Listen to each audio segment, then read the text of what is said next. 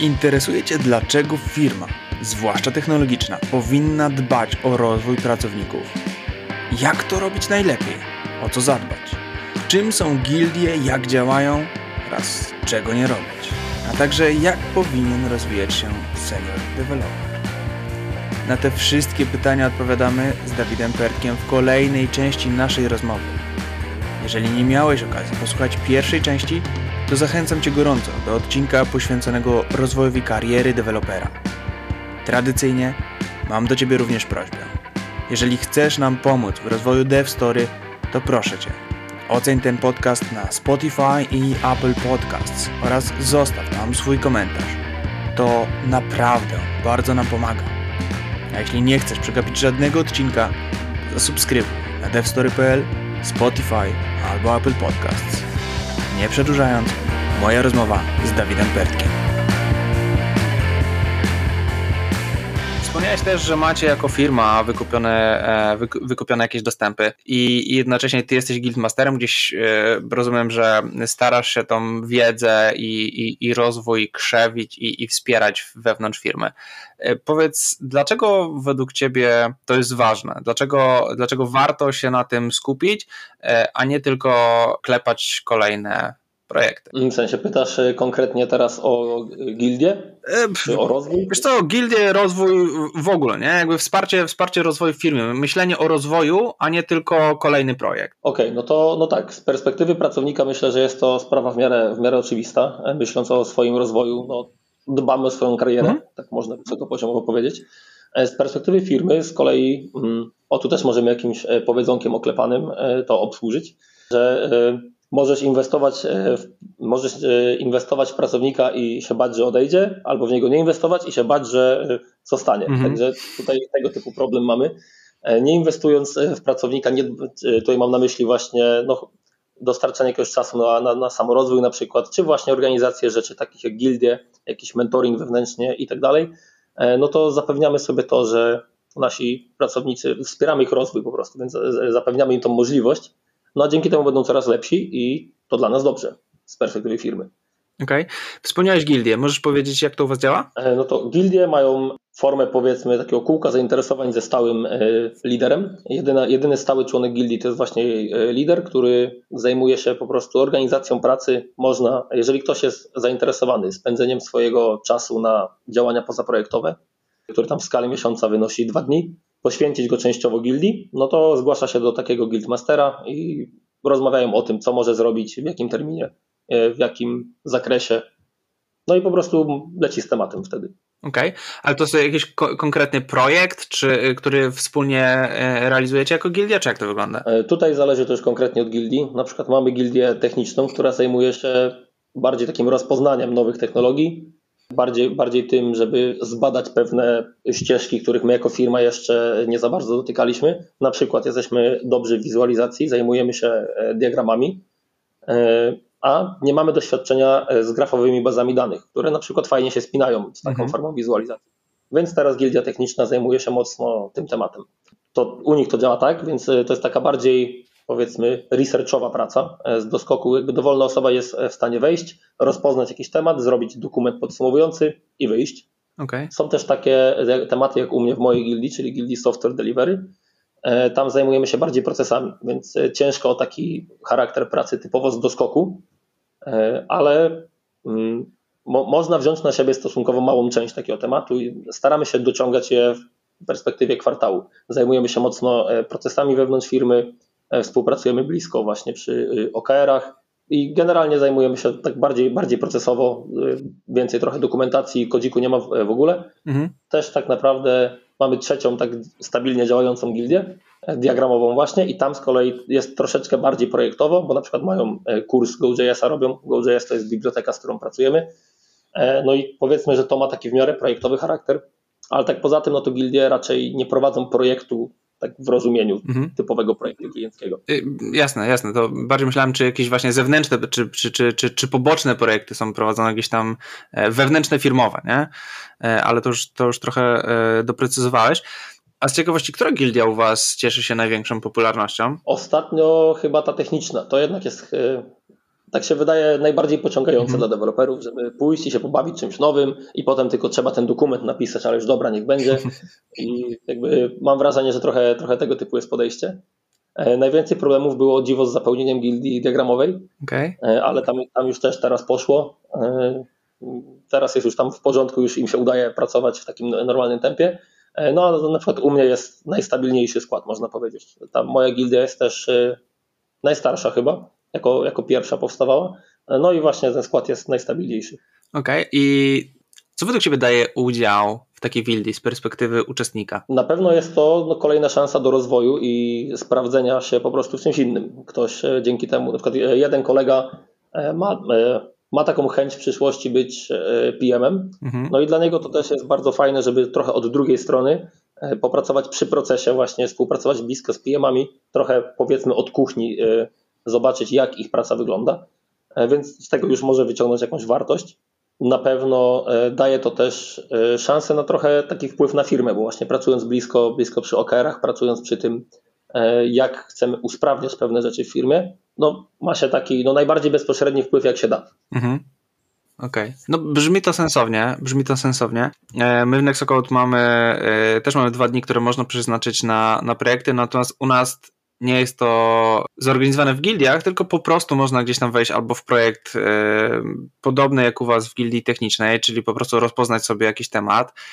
Y, można zacząć budować jakiś projekt po prostu wewnętrznie na własne potrzeby, a można E, można też podejść do tematu takiego bardziej organizacyjnego, chociaż e, takich organizacyjnych tematów e, no, na, pewno nie było dużo, zwłaszcza z tego czasu takiego poświęconego na rozwój, ale ciekawe, może też coś spróbujemy z tego, uszczknąć z tego pomysłu i, i, i może ktoś się, ktoś się zdecyduje na, na projekt z tym związany w, jak, jakiś, w jakiś sposób. A co jeszcze można zrobić z Twojej perspektywy i z Twojego doświadczenia, bo kilka firm już w swoim doświadczeniu miałeś, co jeszcze można zrobić z perspektywy firmy, żeby zadbać o rozwój ludzi? Mm, na pewno warto angażować ludzi w działania takie employer brandingowe. To jest coś, co mm, pozwala no, trochę powiedzmy wyjść ze, ze swojej strefy komfortu, e, właśnie stanąć nie wiem, przed kamerą czy e, za mikrofonem, czy wyjść e, z jakimś programem takim mentoringowym, ala bootcampowym nawet do właśnie studentów na przykład.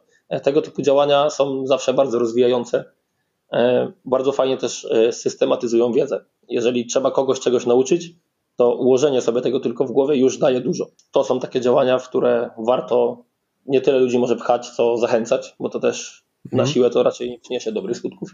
Tak, gildie, czas na samorozwój, jakiś budżet szkoleniowy, jakieś e, nawet taka mała rzecz jak przygotowanie na poziomie firmowym takiego planu konferencji na ten rok, który już się ogłosiły, mhm. żeby też po prostu łatwiej to było zlokalizować, wybrać E, no i po prostu zrealizować, pojechać. E, wewnętrznie inicjatywy też typu jakichś e, takich dev meetingów, tak to u nas się to przynajmniej nazywa, ale myślę, że to oklepana forma w prawie każdej firmy, jakieś wewnętrzne takie prezentacje, lightning talki, takie rzeczy się dzieją. To też jest właśnie fajne pole do, do udzielania się, do uczenia się nawet robienia prezentacji, przedstawiania wiedzy. To są takie umiejętności, które się przydają nawet później z klientem, w pracy bezpośrednio z klientem. Mhm. Samo to wychodzenie do klienta też, skracanie skracanie tego łańcucha komunikacji i pozwalanie po prostu deweloperom na bezpośrednią pracę z klientem, e, a nie przepuszczanie wszystkiego przez proxy w postaci jakiegoś e, product ownera czy PM'a, e, to też daje poczucie odpowiedzialności pracownikom i, mm, no i po prostu wpływa na rozwój. To też jest normalna umiejętność, zarówno w kontekście na przykład no, języka, jak i takiej biznesowej perspektywy i, no i pracy z klientem po prostu. Mhm. Podajesz tutaj kilka, kilka kierunków, bo z jednej strony to jest taki kierunek czysto techniczny, a z drugiej strony e, tak zwanych umiejętności miękkich, nie? Gdzie gdzieś tam e, komunikacyjnie chęć wystąpień publicznych, prowadzenia czy, e, czy występowania przed kamerą. To są trochę różne kompetencje. Z Twojej perspektywy jest miejsce na wszystkie te rzeczy na każdym poziomie zaawansowania, czy na przykład tematy employer brandingowe, czy mm, nie wiem, podcasty, wideo, YouTube jakieś i tak dalej, mentoring, to, to jest zarezerwowane tylko i wyłącznie dla osób, które e, no już są seniorami, czy, czy, czy nie wiem, przynajmniej mają 4, 5, 6 lat doświadczenia. Mm, Chyba nie mogę się podpisać tak pod e, jednym albo drugim mhm. skrajnym stanowiskiem, ale bliżej jest mi do, do tego drugiego. Mhm. To też e, nie chciałbym tak całkiem wycinać tego, że na przykład e, ktoś, kto jest formalnie midem, ale jest bardzo dobry, nie wiem, z cloudowych tematów, żeby miał odciętą możliwość właśnie nawet takiego mentoringu nawet bardziej doświadczonych kolegów. To, to ma sens, jakby przekazanie wiedzy wtedy wciąż działa. Natomiast na pewno jest to bardziej adresowane do seniorów. Mhm. Też dla nich ważniejsze jest to, żeby żeby pracować też nad miękkimi skillami, bo to mhm. oni są właśnie tą pierwszą linią e, frontu do, do, do klienta, czy do nowych leadów, czy właśnie jakby ci ludzie będą tymi, którzy rozmawiają e, z klientami i to oni na pewno muszą popracować nad miękkimi skillami. To są też ci ludzie, którzy będą liderami. Mhm. W tym kontekście to jest bardzo ważne. O w ogóle samo to, żeby na przykład szkolić liderów e, wewnętrznie, żeby HR w jakiś sposób dbał i rozwijał te umiejętności u liderów, E, to jest też e, super. Mhm. Okej, okay, a idąc dalej tym tropem, bo to jest rozwój dosyć szeroki i dla części osób pewnie niekomfortowy, nie? bo zupełnie czymś innym jest siedzenie za komputerem i klepanie, e, nawet bardzo skomplikowanego kodu, a zupełnie czymś innym jest rozmawianie o nim na scenie, przed którą siedzi 100 osób, chociaż tych scen teraz w ostatnich dwóch latach to za dużo nie było, ale powiedzmy. I czy, czy według Ciebie mimo wszystko warto właśnie do, dotykać tych innych rzeczy, czy, czy lepiej jest e, właśnie skupić się na, na jakiejś swojej działce i bardzo głęboko wejść w tematy abstrakcyjne, czy bardzo, nie wiem, takiego mm, niskopoziomowego programowania, wiedzy dlaczego coś się dzieje i tak dalej, i tak dalej. To zależy w głównej mierze od tego, co po prostu chcemy robić, od jakiejś takiej swojej ścieżki,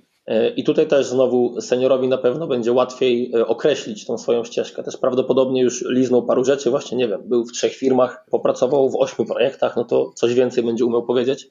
Spotkał na swojej drodze dobrych PM-ów i złych PM-ów i będzie po prostu będzie wiedział więcej, będzie mu łatwiej.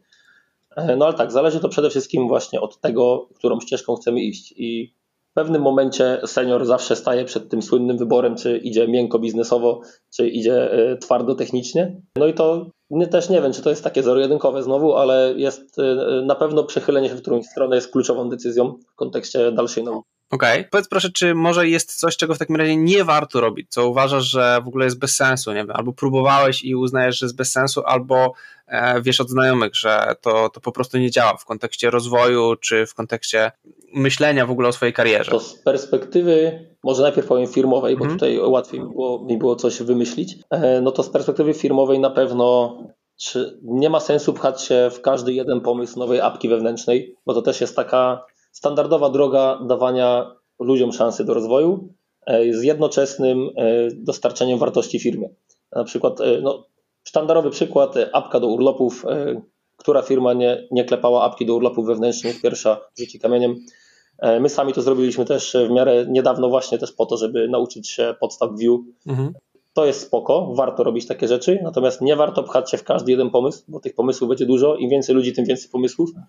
E, no i po prostu nie da się ich sensownie zrealizować. A prowadzenie takich projektów w takiej ławeczkowej formie prowadzi do tego, że owszem, nauczymy się trochę technologii, ale to wcale nie będzie działać tak dobrze, jakbyśmy chcieli, żeby działało. Mhm. E, taki projekt, jak nie ma nadanego sensownego priorytetu, tylko jest właśnie taki ławeczkowy, no to, to się nigdy nie kończy bardzo dobrym softem miało być, czego nie warto, ale dobra, to powiedzmy to w drugą stronę. Warto realnie oceniać potencjał do e, rozwoju, w sensie potencjał tego, co dajemy ludziom o, w mhm. kontekście e, rozwoju. Czyli na przykład nie chwalić się wszędzie tym, że mamy czas na samorozwój, a potem się okazuje, że jednak go nie ma, bo projekt ciśnie i trzeba coś zrobić. To jest coś, co może jest takie nie wiem, trywialne, się może wydawać, ale spotkałem się z tym, że właśnie było bardzo dużo chwalenia tym, jak to u nas jest y, luźno, fajnie i rozwój i będzie super, a potem się okazuje, że wcale tak nie było.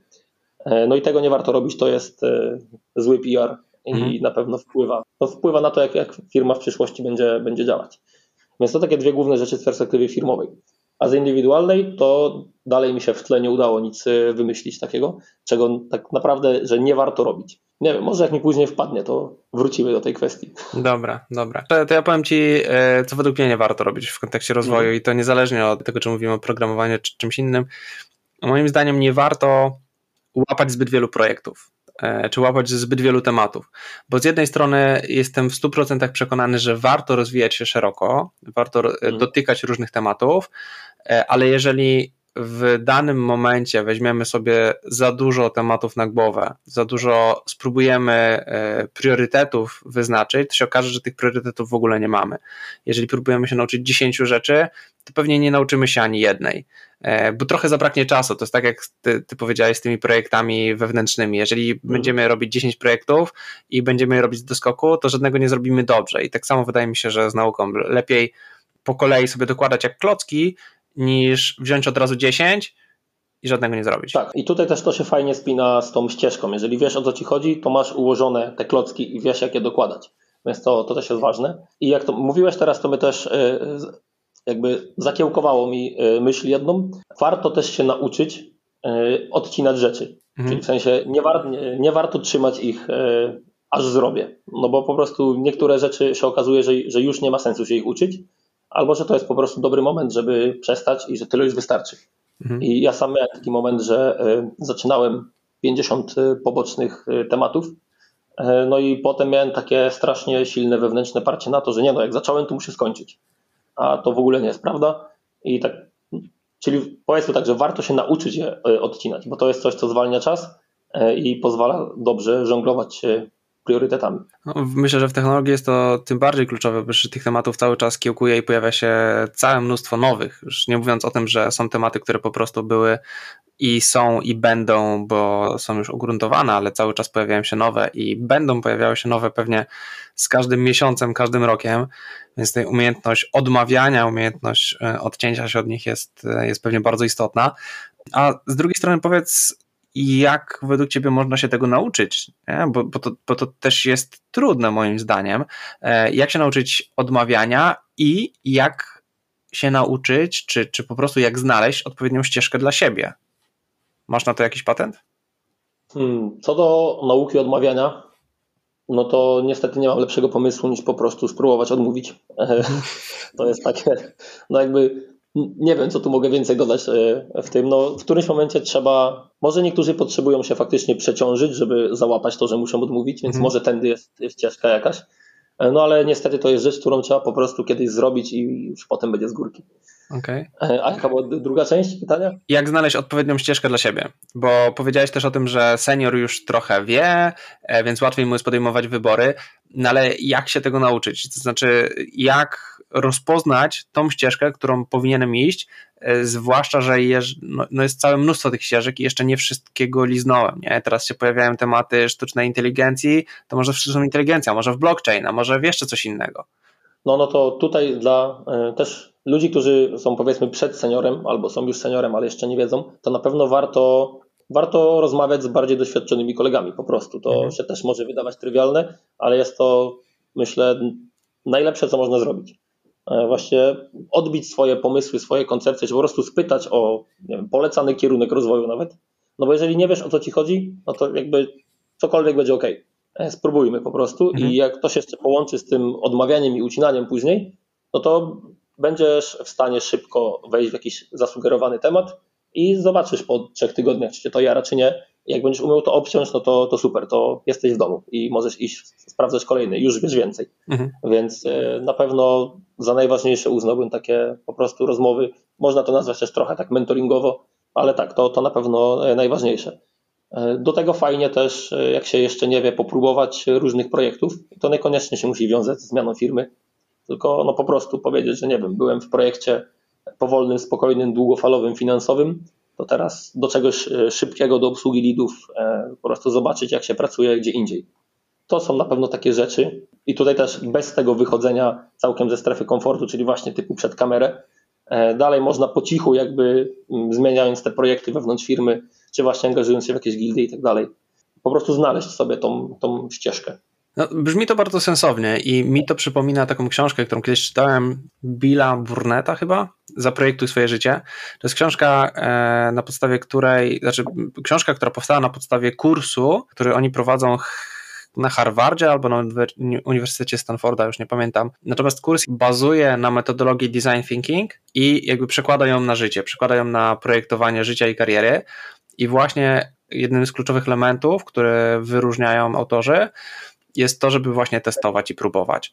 I dopiero przez testowanie, próbowanie, rozmawianie z ludźmi, takie testowanie karier, czy testowanie kierunków, nawet wewnątrz jakiejś już kariery, e, wewnątrz ścieżki zawodowej, możemy dopiero zrozumieć, gdzie jest tak naprawdę to, co nas e, kręci, i jednocześnie podchodzić do tego właśnie jako do testowania, że to nie jest tak, że o, zmieniłem na X, to muszę już w X siedzieć, tylko no po prostu testuję i sprawdzam, czy to jest coś dla mnie, czy to nie jest coś dla mnie. Że cały czas jest jeszcze droga do, do czegoś zupełnie innego, póki nie uznam, że tak, to jest na pewno moja odpowiednia ścieżka. Tak, to bardzo, bardzo mi się podoba. To muszę sobie zapisać tę książkę też gdzieś. Polecam, polecam. E, ja ją gdzieś po angielsku chyba czytałem albo słuchałem, już nie pamiętam, e, ale po polsku na pewno też jest dostępna, bo ją polecałem kilku osobom, warta sięgnięcia. A jednocześnie mi się teraz przypomniało, jest taki sposób, nie pamiętam kto, kto nie mówi, e, a propos, a propos odmawiania, może komuś się przyda, kto, kto nas będzie słuchał. Takie zdanie, it's either hell yes or hell no. Mhm. Czyli albo jestem mega najarany, tak, chcę to robić, a jeśli tak nie jest, to, to odcinam, nie? To po prostu wyrzucam. Nie ma, że a, no dobra, zrobię. I ja powiem szczerze, że ja mam z tym e, czasami problem i po prostu godzę się, bo coś się wydaje, no całkiem spoko, ktoś mi zaproponował, no to spróbuję w to wejść, ale nie do końca wiem, jak odmówić i ja z tym długo, długo walczyłem. Tak, mi, mi się jeszcze, nawet momentami zdarza mi się to jeszcze, ale... Y, dobre jest to, że się na tym łapie. To, mm. to jest też kluczowe. Jak już zaczynasz się na czymś łapać, to jest ok. Ale tak, no to, to, to zdanie jest super. Ja sam zawsze sobie też mówiłem takie, e, że, że są pewne pytania, na które się odpowie, każda odpowiedź, która nie jest tak, oznacza nie. W sensie, jeżeli się powie, że nie wiem, może, że a, może bym zrobił coś, to, to już znaczy nie. I to w sumie myślę ma takie samo znaczenie. To jest ciekawe, że właśnie w rzeczywistości, w której mamy tak dużo wyborów, kluczowe jest umiejętność odrzucania, a nie wybierania czasami. I to w kontekście ścieżki rozwoju zawodowego jest tym bardziej prawdziwe, im więcej tych możliwości jest. No dobra, mamy, mamy chyba dosyć dużo tematów przegadanych. Czy jest coś jeszcze, co według Ciebie nie, warto byłoby poruszyć, co, co Ty byś chciał, z czym chciałbyś zostawić e, osoby słuchające jeszcze? Warto jest próbować właśnie tych różnych rzeczy, warto jest rozmawiać z doświadczonymi kolegami i warto jest wchodzić po prostu w pewne, w pewne inicjatywy, na które właśnie, jeżeli masz to hell yes, no to idź i to, i to zrób. E, najwyżej się wycofasz. Jakby zadawanie sobie pytania e, typu, co najgorszego może się stać, jest też bardzo, bardzo pomocne w tym wszystkim. Mhm. Jeżeli, jeżeli nie ma żadnych strasznych konsekwencji, na przykład tego, że wycofasz się z jakiegoś projektu za miesiąc, no to super. Jeżeli to było hell yes i nie masz takich przeciwwskazań, no to idź i to zrób i pewne jest to, że no, czegoś się z tego nauczysz. Super. Bardzo, bardzo fajna porada, bardzo fajna wskazówka.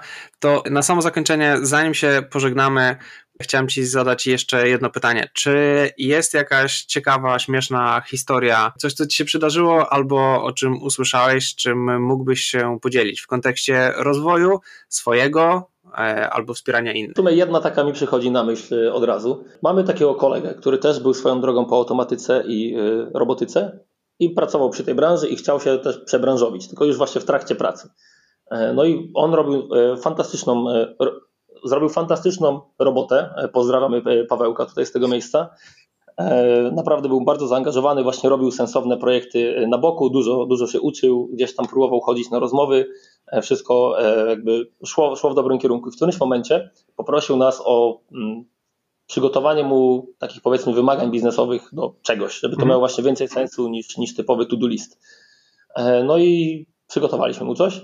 I żeby też miał motywację większą, no to zawarliśmy taki e, mały układ, że ma kwartał na zrobienie tego i za każdy później miesiąc chyba, czy kwartał opóźnienia e, stawia nam po pasibusie. Taki, jakby dwie, dwie osoby mu to przygotowywaliśmy.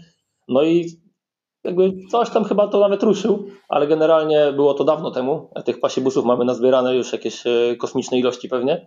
E, no on do branży i tak trafił, tylko no, nie zrealizował tego konkretnego projektu. E, no, ale najważniejsze, że mu się udało, także tak, pozdrawiamy serdecznie. Czyli cel zrealizowany, mimo że założenia nie do końca poszły w tym kierunku, ale ciekawy, ciekawy sposób też na to, na to, żeby się do czegoś zmotywować.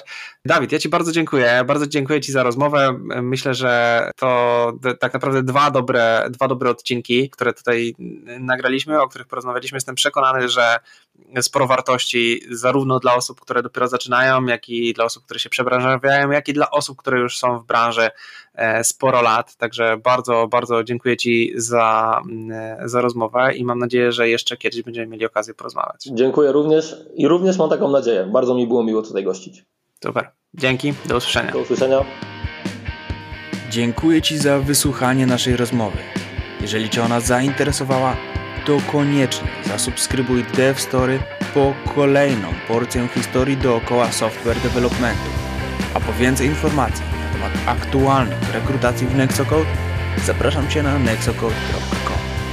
Dziękuję Ci za dzisiaj i do usłyszenia.